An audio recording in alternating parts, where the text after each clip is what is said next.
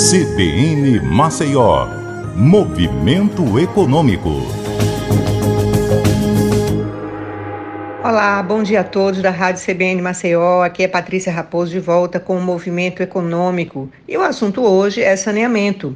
Como era esperado, o governo federal alterou ontem as regras do novo marco legal do saneamento básico. Esse era um pleito da Associação Brasileira das Empresas Estaduais de Saneamento. Essas empresas vinham pedindo para prorrogar seus contratos com prefeituras. Um dos decretos assinados pelo presidente Lula regulamentam a Lei 11.445 de 2007, que foi alterada pela Lei 14.026 de 2020 essa define as diretrizes para o saneamento no país. Com a mudança, o governo pôs fim ao limite de 25% para a realização de parcerias público-privada pelos estados e, com isso, amplia a participação da iniciativa privada e também permite que sejam atraídos novos investimentos para o setor. Mas, por outro lado, o governo devolveu a mais de mil municípios o direito de acessar recursos federais de saneamento básico para que eles cumpram a meta da universalização. Pelas regras atuais, esses municípios tiveram seus contratos com as prestadoras estaduais declarados irregulares e, portanto, não poderiam contar com essas verbas. Agora vão poder comprovar sua capacidade econômica financeira de realizar os investimentos.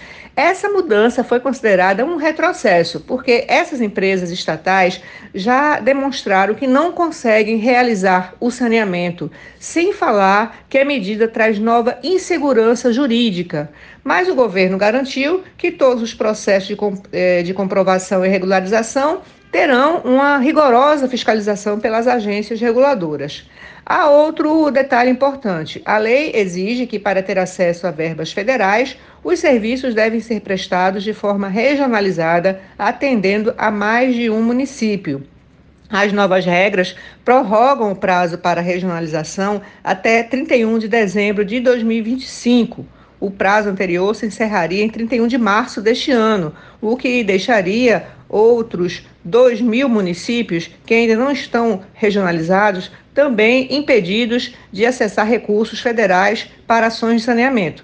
Segundo o governo, o novo prazo garante aos estados o tempo necessário para a estruturação adequada da prestação regionalizada nos territórios, de, na, na forma que é prevista no novo marco legal, sem prejudicar investimentos no período de transição para o novo modelo de prestação.